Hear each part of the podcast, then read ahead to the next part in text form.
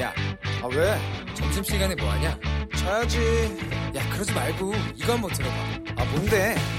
지금 당장 라디오를 켜봐 나른한 오후 깨울 시사 토크쇼 모두가 즐길 수 있고 함께하는 시간 유쾌하고도 신나는 시사 토크쇼 오태훈의 시사본부. 네, KBS 제1라디오 오태훈의 시사본부 2부 시작하겠습니다. 이 시각 중요한 뉴스 정리해드리겠습니다. 방금 뉴스 KBS 보도본부 박찬형 기자와 함께합니다. 어서 오세요. 네, 안녕하세요. 예. 코로나19 집단 감염, 뭐 탁구장에서 뭐 방문 판매 업체 이런 쪽에서 번지고 있는데 중국 동포 쉼터로 번져서 지금 비상이라는데 어떤 내용입니까? 아, 이 방문 판매 업체에 대해서 어, 우리들이 많은 관심을 가졌었는데 네.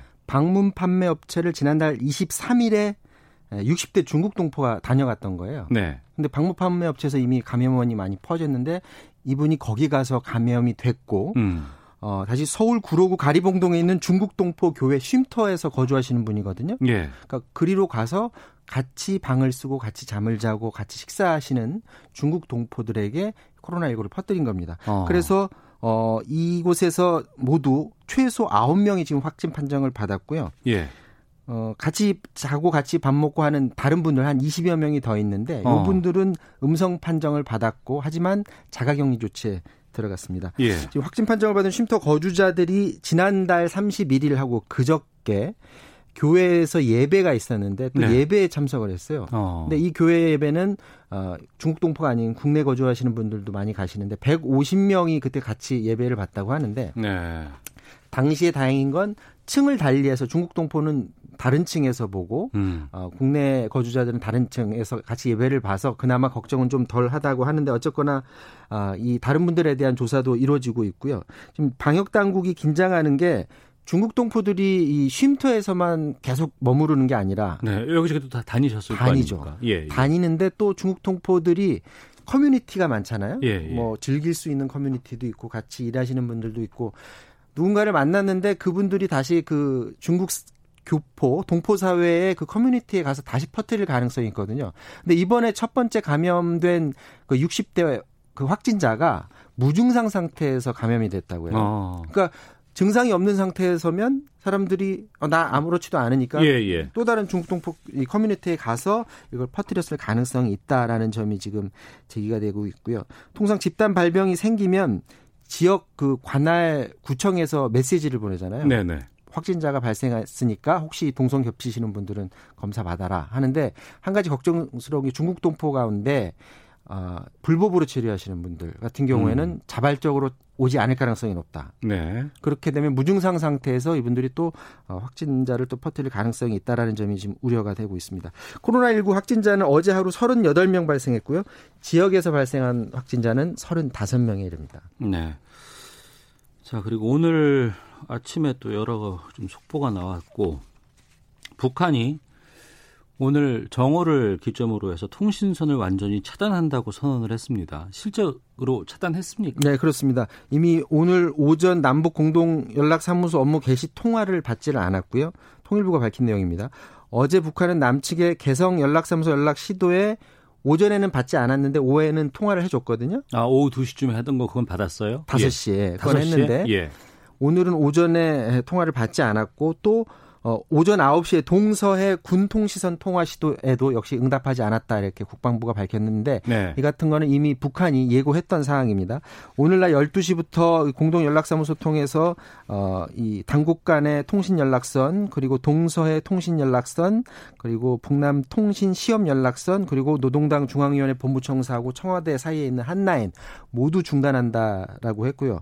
어, 또이 이 같은 사실을 밝혔던 사람이 바로 김정은 위원장의 여동생이죠. 어, 김여정 제1부부장이 이 같은 사실을 지시를 했다라는 건데 뭐 여러 언론에서도 많이 지적했다시피 우리나라에서 북으로 올라가는 일명 삐라 네. 이 전단 살포에 대해서 굉장히 불쾌감을 가지고서 이 같은 아, 조치를 한 건데 지금 그 북으로 넘어가는 삐라 내용을 보면 김정은 위원장 굉장히 깎아내리는 위선자다, 뭐 무례한이다 이렇게 깎아, 깎아내리는 내용들이 많은데 네. 지금 북한 사회가 굉장히 어렵고 코로나19 때문에 그렇지 않아도 어, 북한 주민들을 결속시켜야 하는 그런 상황에서 최고 지도자를 계속 깎아내리는 그 전단지가 날아오니까 지금 북한이 지금 화가 난 것 같은데 게다가 남북 간의 관계를 개선하겠다고 해놓고 북이 보기에는 우리가 지금 아무것도 안 하고 있는 것으로 지금 보고 있거든요. 그런 네. 상황에서 북한 최고 지도자를 계속 깎아내리는 전단지를 북으로 올려 보내는데 우리 정부가 아무것도 안 하고 있다라고 하면서 어 이번에 이런 조치를 내린 겁니다. 지금 그 통일부는 이에 대해서 남북 간 통신선은 소통을 위한 기본 수단이니까 남북 간 합의에 따라서 유지돼야 된다. 네. 그리고 북한이 연락을 안 받겠다고 하는데 우리 측은 계속 시도할 거냐라는 질문에 대해서도 이게 남북 간 기본 합의에 개설됐기 때문에 합의 준수 차원에서 앞으로 우리가 할 수 있는 일들을 계속 해 나가겠다 이런 답을 했습니다. 그러니까 계속 어 대화의 시도는 해 나가겠다는 그런 뜻으로 보여지는데 일단 북한에서 문제 삼은 이 전단지 문제 북한으로 보는 이 전단지에 대해서 우리 정부가 가시적인 조치를 하지 않으면 북으로서는 어, 대화 시도를 하지 않을 것으로 그렇게 보여지고 있습니다. 네. 미국 어, 코로나 상황 한동안 많이 다뤘는데 최근에는 좀 다루질 못했어요. 지금 사망자만 미국에서 11만 명이 넘게 나왔다고 하는데 뉴욕이 78일 만에 봉쇄 조치를 풀었고 여기에 뉴욕 증시가 반응을 했군요. 네, 그렇습니다.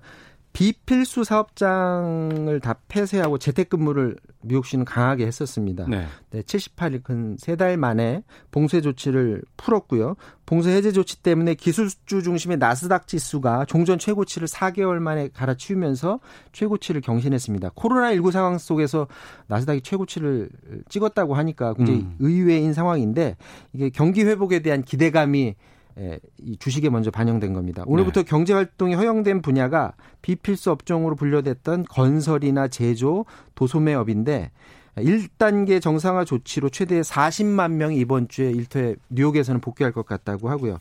어, 코로나 사태 이전에 매일 평균 승객이 830만 명이 이용했던 지하철하고 버스도 어, 오늘부로 사실상 정상화된다라고 하는데 오늘 아침에 들어온 영상 봤더니 오늘 오전에는 지하철 잘 안 타더라고요. 네. 평소 수준의 한 10%만 이용을 하고 있다고 하는데 음. 아마 시간이 지나면 다시 정상화의 모습을 에, 보일 것으로 보여집니다. 상점들이 정상화됐다고는 하지만 일반인들한테 물건 파는 건 지금 금지돼 있고요. 네. 와서 물건을 픽업해 주는 것만 지금 가능한 상황이기 때문에 지금 보니까 어떻게 해서든지 물건을 팔아야 되니까 아이디어를 내서 화상으로 음. 물건을 이렇게 보여주면서 인터넷상으로 사람들이 고르게 해주는 그런 아이디어까지 지금 나오고 있다라는 그런 소식입니다. 이번 주 그 1단계에 이어서 2단계는 뭐 부동산, 3단계는 식당, 호텔, 4단계는 예술 분야로까지 그 상황을 보면서 더 넓혀가겠다라고 그런 얘기가 나오고 있고요. 지금 캘리포니아주, 애리조나주 그 20개가 넘는 주에서 지금 감염자가 늘고 있다는 소식 계속 들어오고 있거든요. 네. 뉴욕 이 어떻게 코로나19를 자, 아, 잠식하느냐 이걸 음. 잡아내느냐가 중요한 관건이 또 될 것 같습니다. 알겠습니다. 방금 뉴스 KBS 보도본부의 박찬형 기자와 함께했습니다. 고맙습니다.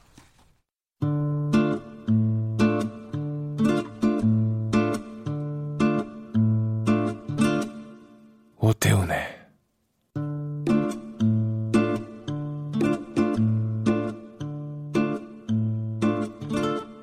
시사본부 네, 시사본부는 청취자 여러분들의 참여 기다리고 있습니다. 샵 9730으로 의견 보내주시면 되고요. 짧은 문자 50원, 긴 문자 100원, 어플리케이션 콩은 무료로 이용하실 수 있습니다. 팟캐스트와 콩, KBS 홈페이지를 통해서 시사본부 다시 들으실 수 있고 유튜브를 통해서도 만나실 수 있습니다. 자, 매주 화요일에는 현안 둘러싼 여야 국회의원들의 가감없는 설전이 있는 정치화투 시간이 있습니다. 더불어민주당 김성환 의원 나오셨습니다. 어서 오세요. 네, 안녕하세요. 김성환입니다. 네, 미래통합당 조혜진 의원 자리하셨습니다. 안녕하십니까? 반갑습니다. 조혜진입니다. 예. 본격적인 정치 말씀 좀 듣기 전에 내일이 60항쟁 33주년 되는 기념일입니다. 두 분도 586이시잖아요. 네. 그 당시 어떤 기억 나시는지 좀 여쭤볼까 해요. 김성환 의원님.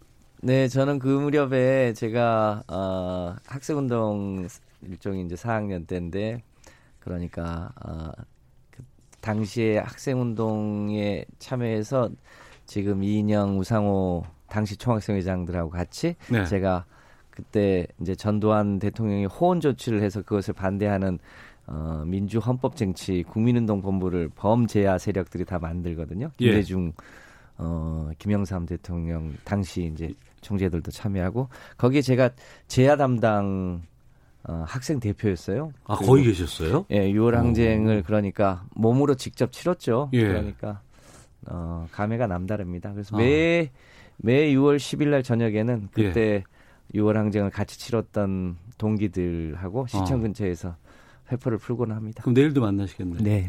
아, 약속돼 있으시고. 네. 예. 조혜진 의원께서는.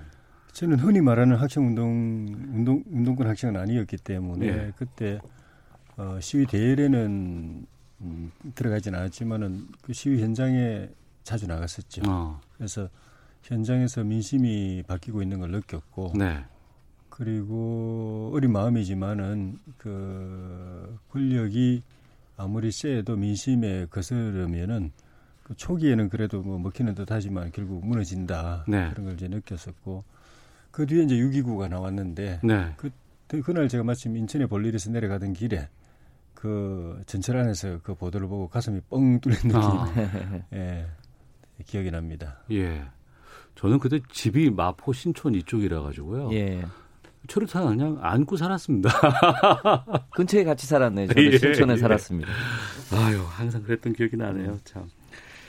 자, 본격적으로 좀 말씀 나누겠습니다. 아유, 뉴스가 좀 많아서 다루다 소식들이 좀 살펴보도록 하겠습니다. 먼저 그 이재용 삼성전자 부회장 구속영장 기각된 것 어, 여기에 대해서 좀 말씀 듣도록 하겠습니다. 어떻게 보셨는지 김상원 의원께서 먼저 말씀해 주시죠. 네, 뭐 법원이 이제 영장을 기각한 것, 뭐 이제 법원의 판단은 존중을 해야 되겠고요. 그런데 이제 삼성물산하고 제일모직 합병 과정 그리고 삼성바이오 회계 부정과 관련된 여러 가지 의혹이 그렇다고 뭐 어, 해명되거나 뭐 그, 그것에 대한 무죄 판결을 받은 게 아니기 때문에 네. 그것을 다만 어, 구속 상태에서 하는 게 좋겠냐 음. 아니냐에 대한 법원의 판단이기 때문에 어, 뭐 아직 이제 기소 여부가 남아 있긴 합니다만 그 의혹에 대해서 가급적 어, 빠른 시일 내에 마무리가 될 필요가 있겠다. 어떤 네. 식으로든.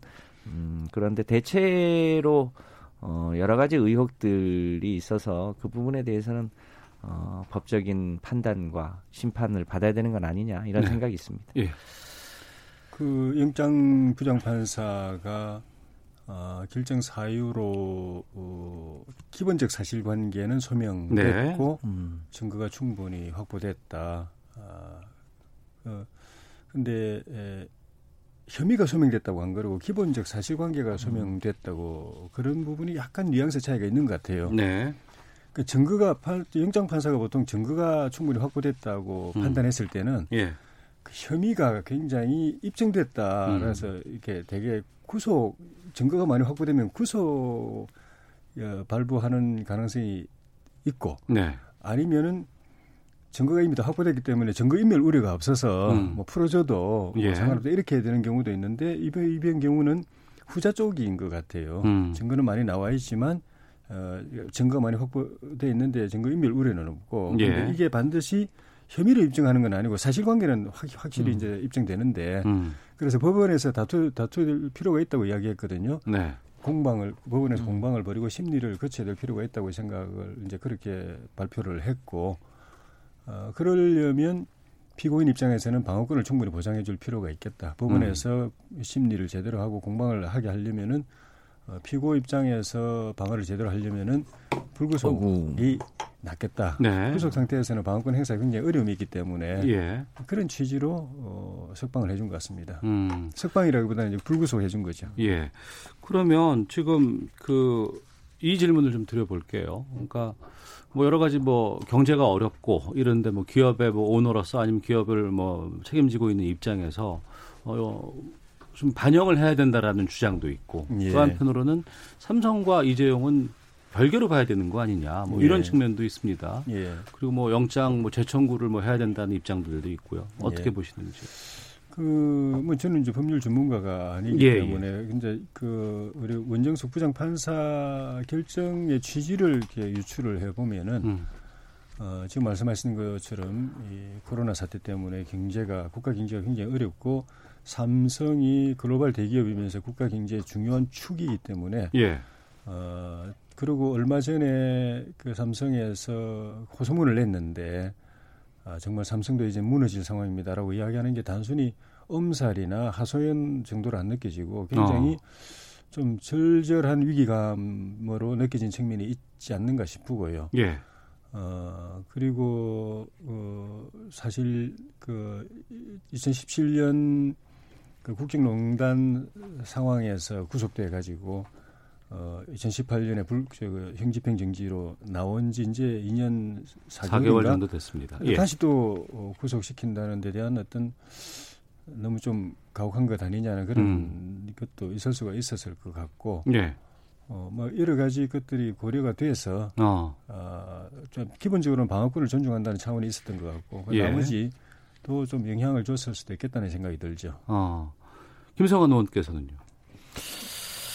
안타까운 일이죠. 그런데 어, 말씀하신 대로 이제 국정농단 건 관련해서 이재용 부회장이 한 차례 구속된 적이 있었잖아요. 그 무렵에도 사실은 이 삼성의 오너들한테 위기가 있을 때마다 네. 삼성의 위기가 곧 이제 대한민국 경제 위기처럼 그렇게 포장된 측면이 없지 않았는데 그때도 어 보통 이제 그 삼성의 이 주식 가치가 미래 가치를 대변하는데 그 주가가 떨어지거나 그러진 않았지 않습니까? 어 이제 대한민국은 어, 모두가 네. 대통령이든 뭐 재벌의 총수든 간에 어, 법 앞에 평등해야 하는데 음. 그동안 대체로 어 권력을 가졌던 사람이든 아니면 어 특히 이제 경제 권력을 가졌던 사람들이 그런 법 앞에서 어 여러 가지 이유로 어 빠져나갔던 사례들이 참 많죠. 네. 어 그런 일이 안 생겨야 되는데 어 적어도 이런 문제가 어 뭐 국민 경제를 핑계로 해서 어 뭐 있는 죄가 없, 없는 죄가 된다든지 이런 일은 없어야 한다. 음. 다만 여전히 어, 이 삼성이 우리 경제에 차지하는 어, 여러 가지 주요한 위치가 있기 때문에 그거는 그것대로 하되 어, 만약에 일종의 재벌 승계 과정에서 어, 부당한 불법 행위가 있었다면 그건 그것대로 어, 조치를 하는 게 맞는 거 아니냐 이렇게 생각합니다. 알겠습니다. 이재용 부회장 관련한 재판은 지금 국정농단 뇌물 관련해서 지금 항소심이 진행되고 있고요. 또 이번에 삼성바이오로직스 관련해서 분식회계나 아, 이런 승계 과정의 무- 문제 때문에 지금 재판을 받고 있습니다. 이 재판 상황을 좀 지켜보도록 하겠고요. 아, 앞서 60 항쟁 기념일에 대해서 말씀 나누다 보니까 또 다음 주면은 6.15 남북 공동선언 20주년이 되는 그렇습니다. 겁니다. 원래 크게 이번에 행사도 준비하려고 했다가 코로나 때문에 지금 예. 주춤하고 있는 상황인데 오늘 새벽에 나온 뉴스는 북한에서 오늘 정오부터 남북 간에 연결됐던 모든 연락선을 단절하겠다 이렇게 지금 경고가 나오고 있어요. 어, 이 발단은 김여정 제1부부장이 얘기했다는 그 대북 전단에 대한 어, 살포에 대한 문제라고 하던데 이 부분 어떻게 보시는지 예, 먼저 말씀을 좀 듣도록 하겠습니다. 조혜진 의원께서 좀 말씀해 주시죠. 예, 북한 내부 상황이 상당히 어렵다는 느낌이 듭니다. 네. 아, 원래도 그, 저, 대북 제재가 계속되면서 경제가 아, 많이 힘들었고 시장이 무너지고 있다. 그렇게 보도가 나왔었는데 코로나 때도 코로나 사태로 인해서도 밖으로 보도는 안 되고 있지만은 네.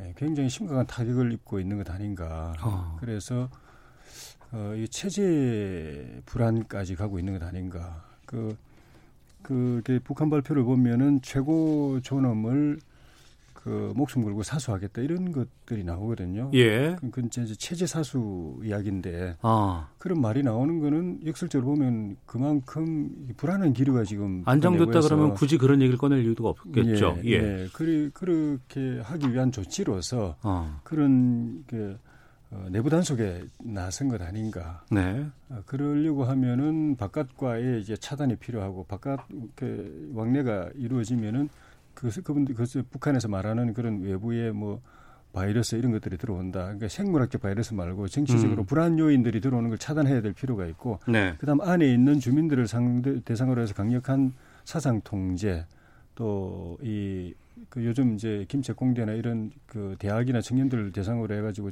그 굴기대 이런 것들 많이 하고 있- 있고 또 대외적으로는 어 우리 그 내부의 불만을 우리 뭐 문재인 대통령이나 또 우리 탈북자들이나 또 대북 전단이나 뭐 이런 것들 쪽으로 또 그 저기 돌리려는 그런 움직임들이 종합돼 가지고 내부적으로 이미 결론이 난 결정이 된 정책을 지금 하나씩 단계적으로 진행하고 있는 느낌입니다. 네. 그래서 느닷없이 뭐 남북 교류를 중단할 수도 없고 하니까 먼저 대통령부터 그냥 막 막말 써가면서 문재인 대통령 비판하고 공격하고 네. 그럼 탈북 이 전단 이 그 전도 그 전에도 있었던 일인데 갑자기 그냥, 그냥 핏대를 올려가면서도 이야기를 하고 음. 어 그러 그러면서 이제 이런 차단 조치 취하고 이게 내부적으로 정해진 이 봉쇄 조치 그러니까 스스로를 가두어 두는 조치 그, 그 안에서 이제 체제 위기를 이게 그 정리해 나가려고 하는 그 수순을 밟아가고 있는 것 같아요. 네. 네.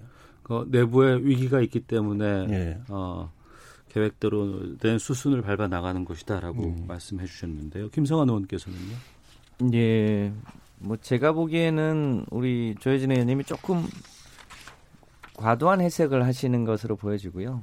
그러니까 아까 말씀하신 이제 소위 김정은 위원장을 지칭하는 이제 북한의 최고 존엄에 대한 얘기는 그 이제 대북 삐라 전단 안에 네. 아무래도 이제 그 내용에는 김정은 위원장에 대한 여러 가지 비판 글이 실려 있, 있을 거 아닙니까? 이제 그런 부분에 대해서는 북한이 굉장히 예민하게 반응을 하고 있고 음. 이제 그것 때문에 어 이제 2018년 이제 4.27 판문점 회담을 할 때 이 이제 대북 전단 살포와 같은 그런 일체의 적대 행위는 금지토록 하겠다고 하는 게 남북한 간의 약속이었거든요. 남북한 간의 합의에 그 대북 전단을 금지하는 것이 들어가 있다. 포괄적으로 들어 있는 거죠. 예. 그래서 이, 이 대북 전단 같은 게 특히 그 접경 지역에 사는 분들한테는 굉장한 불안한 요소고요. 음. 또 그런 작은 불씨가 또 남북한 군사 충돌의 요소가 되기 때문에 그것을 하지 않기로 약속했는데 네. 그 약속이 잘 이행되지 않는 것에 대한 북한의 이제 일종의 불만이죠. 어. 그 불만에 대해서 이제 상호 간의 합의를 지켜나가기 위한 노력을 우리 우리 측도 이제 해야 되는 게 저는 어 일종의 이 상호 간의 약속이라고 보여집니다. 네, 그건 이제 어 박근혜 대통령 때도 이제 그렇게 하지 말자고 하는 얘기가 있었는데 네. 다만 이것을 이제 개인의 자유의 영역으로 볼 거냐, 음. 어, 일종의 정부가 그것을 실제로 차단하는 게 옳으냐에 대한 쟁점은 있지만 실제로 그 해당 지역의 남북 간의 약속이기도 하- 한 만큼 그것을 일정하게 제재할 필요는 있어 보인다. 네. 다만 그런 걸 가지고 북한이 여러 가지 통신을 막는다든지 이런 건 좀 과도한 거 아니냐, 음. 무슨 다른 의도가 있는, 있- 있는 건 아니냐, 이 부분에 대해서는 조금 더 냉정하게 살펴볼 필요가 있겠다 이렇게 판단합니다. 네. 그 통합당 쪽에서나 아니면 보수 쪽에서는 아니 북한이 이거 항의하면 바로 또 금지한다. 뭐 이렇게 법으로까지 만든다는 얘기들 나오고 있거든요. 예. 여기서 좀 어, 너무 과하다라는 입장들을 많이 내고 있는 것 같아요. 일단은 우리 주권이 북한 당국의 어떤 요구 사항 네. 그대로 시- 시행하면 지시사항이 돼버리는 음. 그런 것으로 인해서 잠식을 당하는 거고 네. 또 우리 헌법상에 보장된 국민의 기본권이 침해를 당하는 일이 되기 때문에 상당히 이거는 심각한 문제인 것 같아요. 심각한 문제다. 이게 책임 자체가 네. 대북 전단을 보내는 게 문제가 아니고 거기에 대해서 북한이 고사총을 쏜다든가 이런 불법적인 군사 도발을 하는 것이 문제인데 예. 남북 간이 그 정도로 우리가 합의를 합의도 해낼 수 있고 또 정상회담도 하- 하고 또 수시로 대화도 할 수 있는 관계면 옛날 같으면 아예 관- 관계 단절돼 있을 때는 그 하지 말라고 할 수도 없는 거지만은 음. 그 정도로 서로 긴밀히 오고 가고 대화도 될 수 있는 것 같으면 그건 하지 말라고 이야기를 그리고 우리는 이거는 문제가 있는 거는 우리 행정 조치라든가 이런 걸 통해서 개선해 나가겠다 이렇게 할 수 있는 것인데 네. 그거는 그대로 두고 저쪽에서 군사적으로 그 불법적으로 도발하는 거는 그대로 두고 이걸 하지 말라고 하면서 결과적으로는 우리 주, 그 국민의 헌법적 권리를 침해하고 음. 또 북한의 부당한 요구를 심지어 법을 만들어서까지 그대로 이행해 주는 거는 이건 우리 주권이 북한 당국의 의지에 의해서 잠식을 드- 해 들어가는 거고 이게 처음이면은 처음이라도 문제지만은 이게 이제 수용이 되면 네. 그다음 또 다른 요구가 또 있, 있을 거거든요. 어. 예를 들면은 우리 대북 방송을 하는데 마음에 안 든다. 예. 그 방, 방송국 폭파해 버리겠다 그러면 그 주, 지역 주민들이 아 그러면 우리가 못 사니까 이 방송국 없애라 이런 상황이 올 수도 있는 것이고 어. 예를 들면 북 핵핵 미사일에 대해서 우리가 방어 군사 기지가 있는데 네. 북한이 언제 중국이 전에 한번 그런 협박을 한 적이 있는데 북한이 그거 그 폭격하겠다고 그래 버리면 그거 없애라고 그럴 겁니까? 근데 음. 그럴 수도 있어요. 이렇게 이런 식으로 가, 가게 되면은 네. 그럼 나라가 잠식당하는 거죠. 그래서 어. 저는 이거는 굉장히 이 정부가 이 상황에 대해서 이런 바로 즉각적으로 홍하면서 법을 만들겠다. 국민의 이 헌법적 권한을 제한해 권리를 제한하겠다 이렇게 나오는 거는 주권의 심각한 위기 상황으로 갈 수 있는 징후라고 보고 예. 문제라고 봅니다. 음. 김성환 의원님. 저는 우리 조혜진 의원님이 여전히 그 냉전적 사고를 하고 계신 건 아닌가 싶습니다. 네. 남북한 관계는 상호주의적 관계입니다. 서로 약속한 것들은 예. 어, 상호 간에 지켜야 되는 거죠. 그러니까 어, 2018년에 4.27 판문점 선언이나 9.19 군사 합의는 상호 간에 지키자고 있었던 거 아닙니까? 이제 그러면서 어, 소위 이 이제 북한의 대남 그 확성기라든지 혹은 우리가 북쪽으로 쏘는 확성기를 서로 중단하기로 했다든지 GP 안에 서로 가까이 있는 것은 GP를 서로 어, 없애기로 했다든지 그런 네. 약속들을 이제 계속 이행해 나가고 있는데 요 대북 전단 문제는 정부가 하는 게 아니라 음. 민간 단체가 와서 하는 건데 이 단체가 어 뭐 여러 가지 내용 좀 확인해 봐야 되겠습니다만 어 사실상 이 이런 행위를 통해서 일종의 후원금을 걷는다는 거 아닙니까? 일종의 네. 후원금을 걷기 위한 수단으로서 이걸 하고 있고 음. 그것이 또 북쪽으로 넘어가고 북쪽의 특성상 어 여러 가지 이런 부분에 대해서 굉장히 예민해 하고 해야 하고 있고 네. 이런 부분을 상호 자극하지 않으면서 우리가 평화를 정착시켜 나가야 되는 방식인데 이런 부분에 대해서 여전히 이 이제 통합장 측에서는 과거의 냉전적 방식으로 어, 그런 부분에 대해서 어, 용인한다든지 이건 저는 바람직하지 않다고 봅니다. 저희가 음. 조금 더어그 큰형님답게 네. 마음을 열고 우리가 또 지킬 약속은 지키면서 어, 북한을 개혁 개방으로 평화적인 방식으로 해나가는 아주 이, 이 장관 노력 이런 걸 저는 지속해야 된다. 음. 어, 이 불, 불필요하게 어, 북한을 자극해서 다시 긴장과 전쟁 상태로 돌아가는 게 그럼 바람직하냐? 네. 전 그렇지 않다 이렇게 어. 생각을 합니다. 근데 상호주의는 북한도 안 지켰고 우리 정부도 안 지켰습니다. 네. 북한이 9.19 합의 이후에도 여러 번 군사적인 행위들을 했지 않습니까? 서해에 포, 포사격도 하고 또 미사일도 발사하고 이번 최근에는 우리 GP를 향해서 사격도 하고 음. 그거에 비하면 이건 아무것도 아닌 것인데 네. 그에 대해서 북한에 대해서 우리가 강력한 조치를 하지 않습니다. 오히려 북한을 두둔합니다. 음. 오발이었을 거라고 이야기하고 바로 조준 사격하지 않으면 있을 수 없는 그런 사격인데도 불구하고 뭐 실수했을 거라고 이야기하고 이게 둘 다 지금 상호주의를 안 지키는 겁니다. 네. 그러면서 그 과정에서 우리 국민들의 기본권만 침해를 당하고 위, 위해를 당하고 있는 상황이고 그래서 좀 전에 북, 이제 북한의 변화를 개방 계획을 통해서 변화시켜야 되는 부분 말씀이 있었는데 그 중에 하나가 북한 민주화라는 부분인데 사실 역대 정권이 과거의 권위주의 정권이든 뭐그 우리가 집권했던 그 보수 정권이 집권했던 시기든 간에 북한이 남한 사회 적화를 위해서 그 적화를 국시로 내세워 놓고 국력을 기울여서 그렇게 해온 거 일관되게 네. 안세기 넘게 해온 거에 비하면 우리 정부는 북한의 변화나 민주화를 위해서 사실 한 게 별로 없습니다. 음. 그러면 이 민간이 지금 문제- 문제인 것은 민간이 하는 것까지 지금 차단하겠다고 하는 건데 그러면 북한 민주화는 요원한 거죠. 이 어. 체제를 그대로 굳혀가는 거고 굳혀가는데 우리 정부가 옆에서 도와주는 꼴밖에 안 되거든요. 예. 그런 그런 그렇게 되면 통일이 멀어집니다. 이 알겠습니다. 체제하고 저 체제하고 어떻게 통일이 되겠습니까? 예.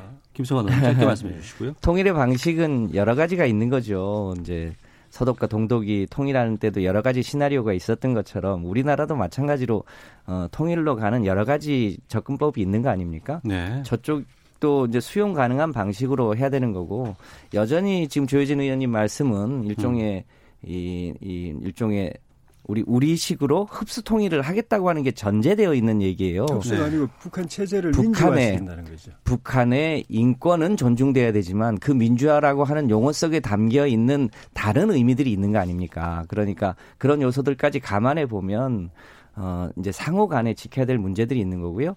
이 이제 4.27 협의나 이런 과정에서 또 이제 저쪽이 개- 북쪽이 굉장히 긴장하게 만드는 요소들도 있는 거여서 그 문제를 우리가 어떻게 알겠습니다. 슬기롭게 풀어나갈 것인가 이게 어 한국의 예. 숙, 숙명이자 어, 과제죠. 청취자 말씀 좀 소개해 드리고 잠시 헤드렛 뉴스 듣고 오도록 하겠습니다. 453 하나번님께서 는 우리만 약속을 지킨다고 하면 안 됩니다. 북한이 총으로 쏘고 했던 일 역시 합의 사항을 지키지 않은 것 아닌가요?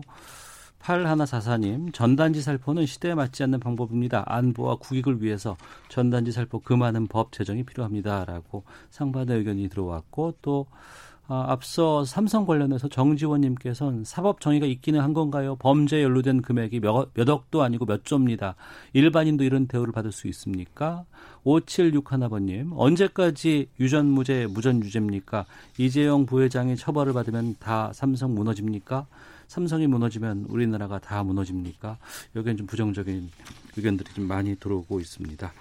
아, 헤드라인 뉴스 듣고 기상청 교통정보 확인하고 돌아와서 두 분과 함께 말씀 이어가도록 하겠습니다.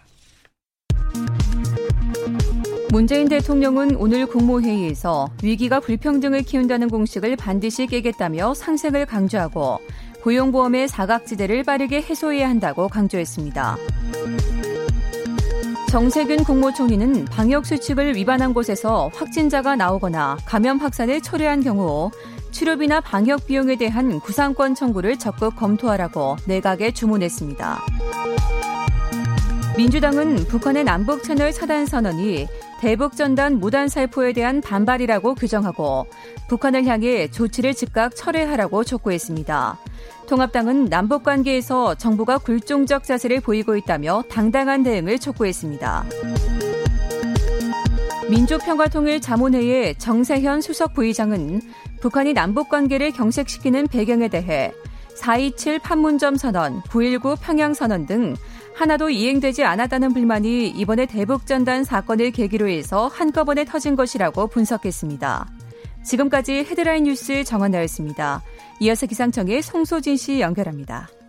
미세먼지와 날씨 정보입니다. 일부 지역은 대기가 정체되면서 초미세먼지 농도의 나쁨 기준인 35 마이크로그램을 조금씩 오르내리고 있습니다. 오늘 전북은 초미세먼지 농도가 종일 나쁨, 충북은 오후 한때 나쁨이 예상되고요. 그 밖의 지방은 평균적으로 보통을 유지하겠습니다. 한편 오늘도 강한 볕에 호흡기와 눈에 해로운 오존 농도가 전국적으로 나쁨으로 올랐습니다. 특히 경기 중부권과 경주, 순천에는 오존 주의보도 내려져 있어 주의하셔야겠습니다. 오늘 전국이 맑은 가운데 한낮 기온이 대구와 춘천 35도, 대전, 광주 34도, 서울 33도까지 올라 폭염이 기승을 부리겠습니다. 현재 서울의 기온은 32.2도입니다. 날씨 정보 날씨 정보였습니다. 이어서 이 시각 교통 상황을 KBS 교통정보센터 김은아 씨가 전해드립니다. 네, 오늘도 곳곳으로 작업하는 곳이 많습니다. 작업 구간에서 갑자기 차로를 바꾸다가 사고가 나기도 하니까요. 작업 표지판이 보이면 미리 속도를 줄이고 여유롭게 차로 변경을 해주시기 바랍니다. 경부고속도로 부산 쪽은 서울요금소 부근 3, 4차로에서 차선 작업을 하고 있고요. 2km 정체입니다. 영동고속도로는 강릉 방향 여주 부근 1, 2차로를 차단하고 노면 보수 작업하느라 3km 구간이 막히고 있습니다. 중부내륙고속도로 창원 쪽은 작업을 하는 문경세제 부근에서 2km 정체고요. 양평 방향은 조곡터널 부근 작업 때문에 4km 지나기 어렵습니다. 서울 시내는 올림픽대로 공항 쪽 동호대교와 한남대교 사이 1차로에서 녹지 작업하고 있습니다. 차로 변경에 유의하시고요. 한남대교에서 반포대교 쪽으로도 밀리고 있습니다. KBS 교통정보센터였습니다.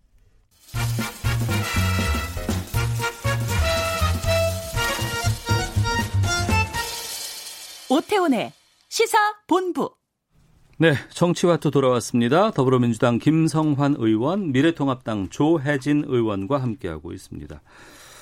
어, 국회 원구성 법정 시한은 넘어갔습니다. 어, 6월 8일 어제가 이제 원구성 법정 시한이었는데 넘어갔고 네. 지난 5일 날 어, 국회 개원은 됐습니다. 지금 아무래도 법사위원장을 누가 맡느냐 이게 가장 큰 쟁점이 되지 않았나 싶은데 박병석 국회의장은 이번 주 금요일까지만 기다리겠다 이렇게 최후 통접을 한 상황이라고 하는데 이건 조혜진 의원께 먼저 좀 여쭤보겠습니다. 어떤 네. 상황입니까? 어, 최후 통첩을 한 상태고 이번에 보셨다시피 뭐 의장단 구성도 민주당이 뜻하면 그대로 뭐 우리가 막을 길이 없어서 그대로 진행이 되고 어, 상임위원장단 구성도 민주당 우리 주장이 강한 주장이 있지만은 네. 그걸 관철할 힘은 없는 것이고 어. 그래서 민주당이 하려고 하면 뭐 다 되는 상황인데 예. 다만 이제 그 원래는 날짜 100% 지키겠다고 국회법 지키겠다고 했지만 어제 또 지나갔죠. 예. 안 지킬 수도 있다는 걸 또 다시 한번 며칠 안에 바로 보여주는 상황인데 어. 어, 12일로 해놨는데 그때까지 여당 입장에서는 뭐 야당하고 협상하는 모습을 보여주고 싶어서 그런 것 아닌가 싶은데 물론 이제 우리 쪽에 이제 요청도 있지만은 실제로 협상은 제가 볼 때는 제대로 안 이루어지고 있는 것 같아요. 민주당은 민주당 예. 입장을 우리한테 이미 알려줬고 어. 그 요지부동이고 예. 서로 뭐 밀고 땡기고 뭐 이러는 과정은 없는 것 같고 예. 그래서 10일까지 민주당이 좀 기다려 보다가 그대로 하든가 어. 아니면은 뭐 며칠 더 줄 수는 있겠지만 실질적으로는 협상에서는 의미가 없는 시간 네. 결국은 이제 민주당 의사대로 관철 강행할 가능성이 높아 보이네요. 요지부동이다. 의사대로 관철할 것 같다라고 말씀하시네요.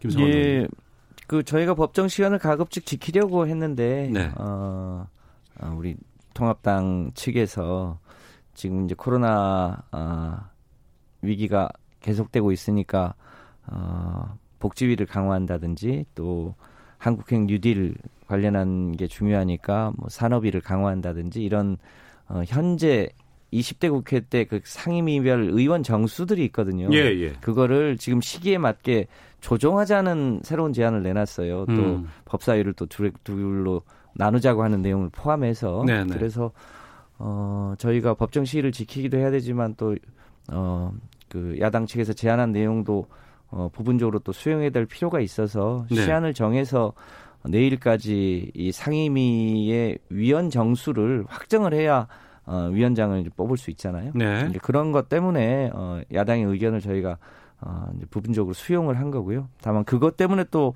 협상을 계속 끌 수는 없으니까 시한을 정해서 내일까지 이 상임위원 정수를 확정하고 네. 상임위원 정수가 확정이 돼야 각 당이 그 해당 상임위의 위원을 음. 이제 어, 의장에게 제출을 하게 되잖아요. 예. 그것에 맞게 제출을 할 예정이고 어, 박병석 의장이 얘기했지만 어, 금요일까지 최선을 다해서 여야 간에 협상을 하고 만약에 그게 여의치 않으면 음. 어, 이번 주 중에는 어떤 식으로든 이 상임위 구성을 마무리한다는 네. 게 이제 저희 당의 생각입니다. 이번 주 중으로 어떤 식으로든 상임위 구성을 마무리한다. 네.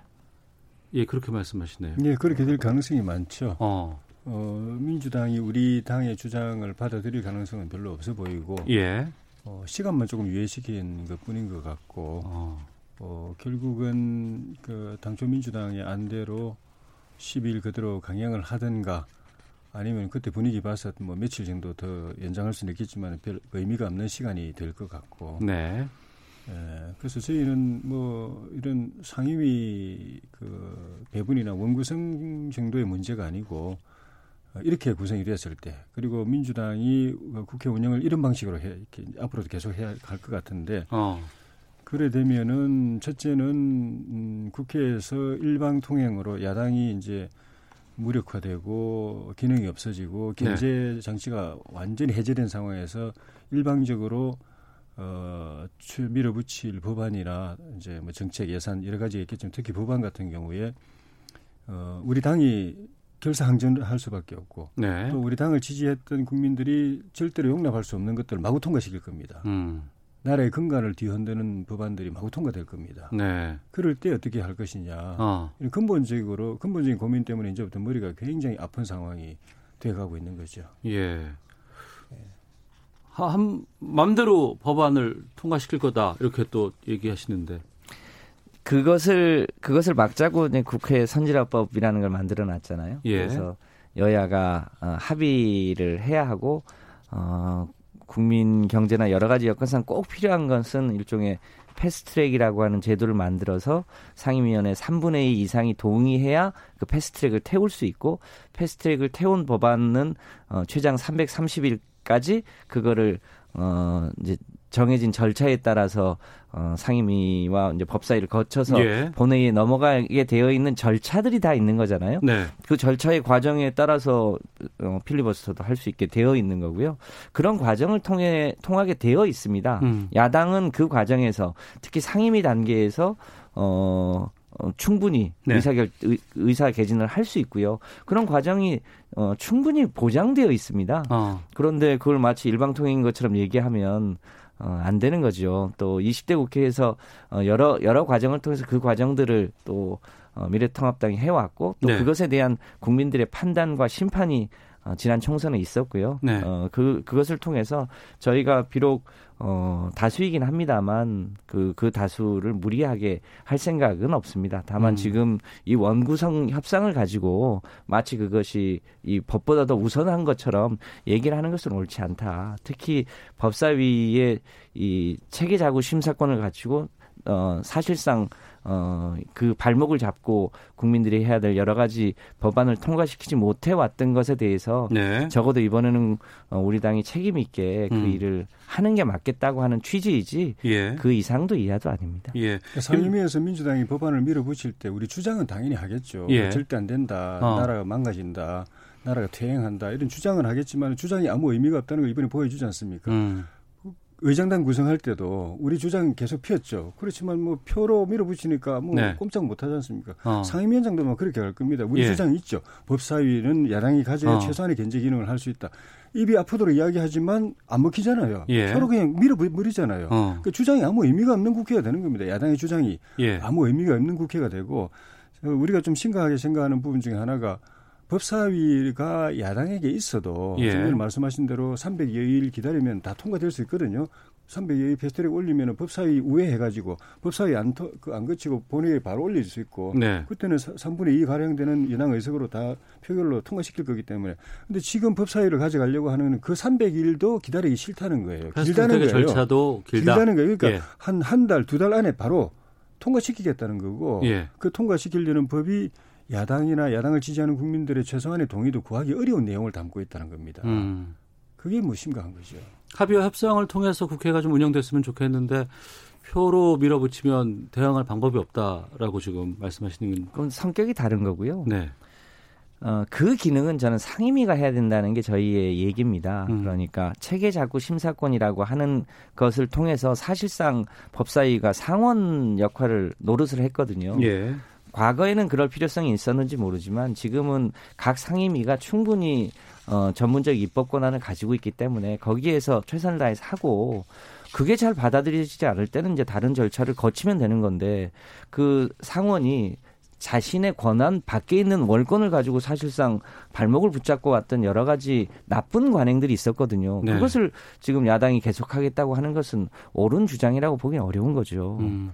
그래서 그걸 좀 정상화하고 하면서도 야당은 야당의 역할을 여당은 여당의 역할을 책임 있게 해 나가고 그것에 대한 어, 최종적인 판단은 그다음 뭐 선거나 이런 걸 통해서 최종적으로 판단을 받는 거지. 네. 그 중간에 어 법사위원장이 과도하게 과도하게 어 아예 안건 상정을 안 해 버리는 등등의 방법으로 어 절차를 가로막는 건 옳지 않다. 알겠습니다. 고 판단합니다. 그걸 이- 주로 민주당이 해왔 다는 데 문제가 있는 겁니다. 그럼 조혜진 의원께는 민주당이 주로 하면서 이제 예. 우리 여당이었던 우리 당의 발목을 잡아왔는데 이제 거꾸로 되니까 아. 그게 나쁜 관행이라 하고 이제는 그 용납 못하겠다고 하고 야당으로서의 최소한의 견제 기능까지도 무력화시키고 사실상 일당 독주 내지 시- 뭐 일당 독재인 그런 국회를 만들어 버리면 예.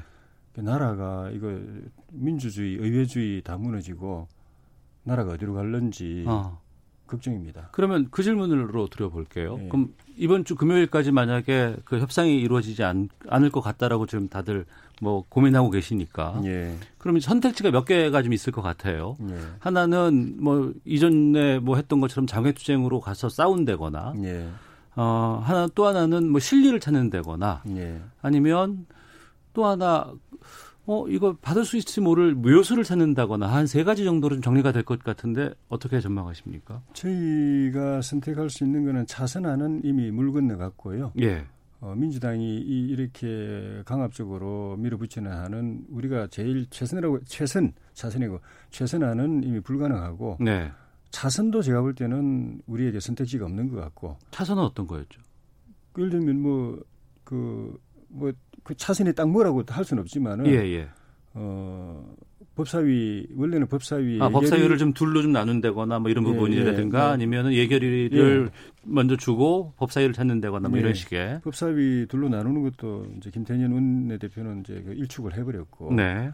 그러니까 우리가 선택할 수 있는 거는 차사선 아니면 차악, 최악 그런 것밖에 없는 상황인 것 같습니다. 음. 근데 그게 뭐가 될는지는 좀 상황이 종료되고 난 뒤에 네. 우리가 예, 내부적으로 토론하고 고민하고 또 아, 어, 국민 여론 국민들의 뜻 소통하면서 살펴가면서 해야 될 텐데 음, 하여튼 굉장히 어두운 미래가 우리 야당 앞에 또 국회 앞에 네. 나라 앞에 펼쳐지고 있는 것 같습니다. 아, 알겠습니다. 2828번 쓰시는 분께서 법사위를 그대로 야당에 줄 것 같았으면 국민들이 왜 민주당에게 힘을 실어 주었을까요? 21대 국회를 또다시 실명 국회로 만들지 마십시오라는 의견 주셨고 여유당 님께서는 180석을 갖고 있다고 뭐든지 다 민주당 마음대로 하겠다고 하면 국민들도 가만히 있지는 않을 겁니다라고 상반된 의견들을 소개해 드렸습니다.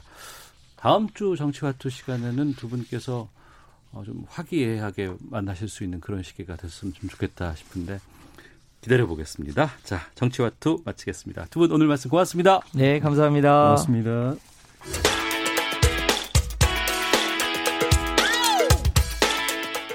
오태훈의 시사본부는 여러분의 소중한 의견을 기다립니다. 짧은 문자 50원, 긴 문자 100원의 정보 이용료가 되는 샵 9730, 우물정 9730번으로 문자 보내주십시오. KBS 라디오 앱 콩은 무료입니다. KBS 라디오 오태훈의 시사본부. 지금 여러분은 대한민국 라디오 유일의 점심 시사 프로그램을 듣고 계십니다. 네, 1시 46분 지나고 있습니다. 자동차의 모든 것에 대해서 알아보는 시간, 모든 것을 알려주는 남자, 권용주의 차차차 시간입니다. 오토타임즈 권용주 편집위원과 함께합니다. 어서 오세요. 네, 모든 걸 알려드리러 나왔습니다. 고맙습니다.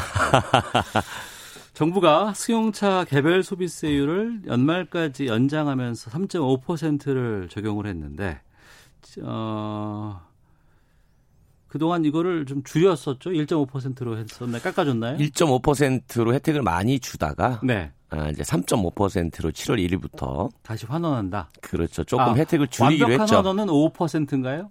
그렇죠. 아, 원래 5%였던 것을 네네. 3.5로 내렸다가 네네. 이걸 또 상황이 안 좋아서 판매 촉진하려고 1.5%까지 내려줬는데 네. 이걸 7월 되니까 다 올리진 않고 7.5%로 올린다. 3.5%로. 아, 3.5%로. 네네네. 아, 근데 이게 뭐 문제가 있어요? 네, 이런 거예요. 그 1.5%를 지금 적용해주고 있는데 네. 원래 이제 개별 소비세율이라는 게 이제 공장에서 출고가 되면 출고가에다가 매기는 바로 건가요? 이제 부과가 되죠. 예. 5%가 부과가 됩니다. 정상적인데. 네. 근데 이제 팬데믹 때문에 코로나하고 경기가 위축되니까 네. 1.5%로 내려줬단 말이죠. 그러니까 뭐 140만 원 할인 받을 수 있습니다. 예. 이런 얘기를 나왔었어요. 근데 1.5% 내려줄 때는 뭘로 내려줬냐면 조세 특례 제한법으로 내려, 내려줬습니다. 네. 그러니까 법을 바꿔서 내려준 겁니다. 예, 예. 1.5%까지 내릴 수가 없어요. 어. 원래 탄력적으로 조정할 수 있는 부분은 30% 범위 내외입니다. 그러니까 대통령의 명령으로 음. 3.5%까지는 내릴 수가 있어요. 네. 근데 그건, 1.5%까지 내리려면 예. 법을 바꿔야 됩니다. 그 법을 바꿨겠네. 그래서 조세특례 제한법을 작년에 아, 올해 3월에 급하게 바꾼 거예요. 예, 예. 전 국회 때. 아. 그래가지고 이제 1.5%를 적용해 주는데 예. 그렇게 하면 너무 많이 혜택을 줄 수가 있으니까 네. 100만 원 한도 이내라고 하는 상한선을 정해서 아. 어, 혜택을 주고 있었던 겁니다. 예, 예. 그게 이제 6월 30일, 그러니까 음. 이제 이달 말에 끝나요. 그러니까 많이 할인을 받건 적게 할인을 받건 100만 원 더 넘게는 할인 받을 수 없었네요. 그렇죠. 왜냐하면 세율을 워낙 낮춰줬기 때문에 음. 지나치게 많이 혜택을 주면 세수에 차질이 생깁니다. 네. 그래서 이제 100만 원 한도라는 거를 정해놨는데 음. 이제 그 법이 이제 일몰이니까 네. 6월 30날에 끝나잖아요. 끝나면 환원하는 게 맞잖아요. 그렇죠. 다시 이제 5%로 올라와야 되는데 예, 예. 지금 뭐 자동차 또 그렇게 하면 안 팔리는 거 아니냐. 음. 그럼 공장 들어가지 않을 수도 있으니 네. 혜택을 조금 더 더 줘야 되겠다라고 하는데 이제 그 법을 바꿀 수가 없잖아요. 그렇죠. 예, 지금 뭐 일몰이니까 끝났어요. 국회도 개원 안 돼 있고. 예, 예. 그러다 보니까 이제 어쩔 수 없이 시행령으로 음. 어, 조정할 수밖에 없었던 사항이 바로 30%를 내려주는 것. 네. 그래서 이제 개별 소비세법 시행령으로 30%를 떨어뜨려서 3.5%를 적용을 하는데 음. 여기에는 한도 기준이 없는 거예요. 아, 그건 시행령으로 하는 거니까. 그렇죠. 예, 예, 예. 한도 네. 기준이 없다는 건 그러면 비싼 차들은 그러면 100만 원 이상도 할인받을 수 있겠네요. 그렇지. 1.5%만 하더라도. 그렇죠. 그래서 이걸 4천만 원 기준으로 하면 예. 예. 를 들어서 4천만 원짜리 자동차를 구매하려던 분이 네. 지금 구매하면 개별 소비세를 60만 원만 내면 됩니다. 어, 예. 근데 이제 7월에 가면 네. 어, 140만 원을 내야 돼요. 아, 그렇죠. 예, 예. 예, 그런데 이제 8천만 원짜리 자동차 사시는 분들은 어. 지금 구매하면 개별 소비세를 300만 원 냅니다. 예. 근데 7월에 사면 280만 원을 내요. 더 주네요. 그렇죠. 그러니까 비싼 차의 혜택이 더 많이 돌아가니 어. 이게 맞는 것이냐 음. 어, 이런 이제 비판들도 분명히 존재하게 되는 거죠. 네. 좀 애매해요. 이거 좀뭐 형평성에 좀 어긋나는 것 같기도 하면서도 그렇다고 해서 그거를 위해서 다시 또 계속 1.5로 유지할 수도 없는 것이고. 그러니까 이제 혜택이라는 거는 모두에게 동등하게 조건 적용이 돼야 되지 않습니까? 예. 그러다 보니까 이게 비싸든 싸든 음. 정책적인 혜택은 동일하게 돌아가야 되니 문제가 되지 않는다. 네. 이런 주장도 있는 반면에 어 이렇게 내려진 이유가 국내에서 생산되는 자동차 공장의 일자리 보전 차원 아닌가? 네. 어 그런데 해외에서 만들어진 차까지 더 많은 혜택을 보게 되네. 아, 값비싼 수입 외제차. 그렇죠. 그건 엄청나게 깎아줄 거 아니에요. 그렇죠. 그러다 보니까 어 이게 국내 자동차 산업의 일자리 보존 차원인데 이게 국내 생산 차종에 집중돼야 되는 거 아닌가? 어, 예, 예. 이런 목소리가 어, 또 나오게 되는 거죠. 그러니까 3.5%를 적용을 하되 음. 여기에도 한도액을 정해야 되는 거 아니냐? 네. 아니면 다시 1.5%로 국회가 정상적으로 돌아가면 음. 어, 다시 입법을 해서 네. 어, 내려서 100만 원 한도 정하자. 음. 뭐 이런 얘기들이 어, 팽팽하게 지금 목소리가 맞서고 있는 거죠. 그러니까 자동차 산업 육성이라든가 또 국내 자동차 산업에 종사하고 있는 분들의 일자리 이것을 네네네네. 위한 건데 또 한편으로 생각한다 보면은 글쎄요 자동차 요즘 요즘 같은 어려운 시기에 자동차 새 차 사는 사람들이 네. 얼마나 많을까 싶기도 하고 그분들에게까지 이렇게 스- 개별 소비세를 인하해 줘야 될까? 뭐 고민도 물론. 여기에서 차별을 주면 예. 이건 국제무역 분쟁 소송에 또 들어갈 수가 있겠죠. 아 그럴 수도 있겠군요. 예, 예. 그리고 만약에 우리나라 차가 독일에서 판매가 되는데 음. 독일이 독일에서 생산되는 차만 혜택을 주겠다라고 네. 하면 또 이제 문제가 되잖아요. 그러네요. 예, 그러니까 이제 우리 입장에서는 뭐 어떻게 팔 방법이 없네? 음. 뭐 이렇게 되는 거죠. 어, 여러 가지 어려움들이 좀 있습니다. 이 정책을 만들거나 기획하거나 하는 경우에 묘수를 짜내도 아, 그럼요. 또 거긴 빈틈이 있을 수밖에 아, 없고 항상 있죠. 역기능이라는 게 항상 있죠. 아, 알겠습니다. 그런데 이 가운데 지금 그 앞서 말씀하신 것처럼 국산차 가운데 고급차, 네네. 비싼 차 네. 이런 차들은 좀 할인율이 높다고 말씀해 주셨는데 예. 요즘에 아무리 돈을 줘도 못 사는 차가 있다면서요. 제네시스 GV80이 지금 개- 사전 계약자 기다리는 사람만 15,000명입니다. 이게 값비싼 SUV인 거 아니에요? 그렇죠. 혜택 많이 보죠. 네. 근데 이게 또 출고를 중단한다는 얘기가 나오던데 이건 무슨 얘기입니까? 그러니까 이런 상황에서 어, 지금 이제 어떻게 보면 비싼 차가 많이 팔릴 수 있는 호기인데 네. 현대자동차가 제네시스 GV80 출고를 중단했습니다. 네. 그 중단한 이유가 디젤 엔진의 떨림 현상이 나온다는 겁니다. 새 차가요? 예, 그리고 소비자들이 문제 제기를 했었고 예. 원인 파악을 해보니까 어, 연료가 소진되고 나서 예. 어, 탄소 찌꺼기 카본이. 쌓이게 되고 어. 그것이 진동을 일으킨다라는 게 이제 어, 현대차의 설명이고요. 예. 그래서 비싼 차잖아요. 예, 예. 또 기대감도 많이 있는 차종이고 어. 예전 같으면 어, 저희가 무상 수리하면서 그냥 타시죠. 예. 그랬는데 아, 출고 중단하겠습니다. 어. 어, 완벽하게 문제 개선하고 다시 해드리겠습니다. 예. 이렇게 나온 겁니다. 이미 판 차들은요. 이미 판차들은 이제 와서 조치를 받으시죠. 어. 이렇게 하는 거죠. 왜냐하면 어, 수고해올 수는 없으니까. 음. 그래서 리콜 아니면 무상 수리 들어가지 않겠느냐 이런 예- 예측들이 나오는 겁니다. 그러면은 지금 이거 신청해도 살 수 없는 거네요. 그렇죠. 일단은 생산 자체가 중단됐으니까 네. 문제 해결이 되기 전까지는 출고를 중단하니까 이제 계약하신 분들에게는 이제 사전 공지를 했죠. 음. 어, 양해를 부탁드리겠습니다. 그런데 네. 이제 뭐 이게 품질을 보강하는 작업이니 어. 어, 좀 기다려 주시면 고맙겠습니다. 뭐 이렇게 했으니까 기다리시는 분들은 더 기다려야죠. 제네시스 GV80이 출시가 언제쯤 됐어요? 1년 됐나요? 1년 올- 안 됐죠. 어. 네, 올해 올해 2월 3월 이제 그때 됐으니까. 디젤 차량에 카본이 쌓인다는 얘기들은 종종 들어왔어요. 네네네. 어쩔 수 없이 카본이 쌓일 수밖에 없고. 근데 이걸 이제 나중에 클리닝을 한다거나 이렇게 해서 다시 또 청소를 하긴 하는데. 근데 새 차니까. 새 차가 카본이 네, 쌓일 일이 뭐가 네. 있겠습니까? 그래서 이제 제조사가 그래도 이게 이제 안전에 문제가 되는 건 아니니까 네. 일단 저희가 조치를 해드리겠습니다라고 했어요. 어. 어 근데 이제 정부는 무상 수리 명령 또는 리콜 명령을 내릴 수 있을 것 같아요. 아니, 그러니까 그 부분인데. 네. 그러니까 쌓여봤자 얼마나 쌓였길래 그렇게 진동에 영향을 줄 정도로 이 차가 물론 뭐 이랬을까? 100% 모든 차가 그렇진 않겠죠. 예, 이것도 예. 이제 극히 일부 차종에서 나온 현상인데 예. 이제 현대차 입장에서는 상당히 고급차이잖아요. 어. 자존심이 걸려 있는 차종이고. 그리고 현대라는 브랜드를 버리고 제네시스라는 새로운 브랜드로 출고하는 거 아니겠습니까? 그렇죠. 사실은 현대라고 말해도 안 되고 제네시스라는 브랜드가 상당히 예, 예. 고급스럽게 인식되고 있으니 예. 이제 자존심에 스크래치가 난 거죠. 음. 어, 그래서 이 품질 문제는 보강을 하겠다라고 이제 발표를 한 겁니다. 네. 그러면은 지금 출고를 못 하게 되니까 개별 소비세 할인 같은 거에 기회를 받을 수 없겠네요. 그렇죠. 그래서 이제 나오는 얘기가 지금 받으면은 개별 소비세 할인 받는데 네. 다음에 그럼 밀리면은 그때 가서 해줄 건가? 어. 그런 얘기 나오고 있고요. 예. 그 소- 제, 제조사는 아마도 그 부분에 대해서는 일정 부분 조치를 하지 않겠나 이런 기대감도 어, 없지 않아 드러내고 있습니다. 그럼에도 불구하고 이걸 구매하시는 분들이 많이 있나 봐요. 계약해서 기다리시는 분들 꽤 많이 있으니까요. 어. 예.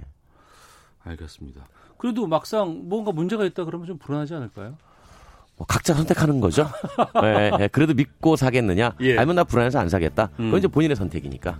예. 알겠습니다. 아, 운행하다 보면 종, 종종 이 차가 많이 보이더라고요. 예. 자, 오토타임즈의 권영주 편집위원과 함께 했습니다. 권영주의 차차차 마치겠습니다. 고맙습니다. 감사합니다. 예. 자, KBS 라디오 오태훈의 시사본부도 여기서 인사를 드리도록 하겠습니다. 내일 뵙겠습니다. 안녕히 계십시오.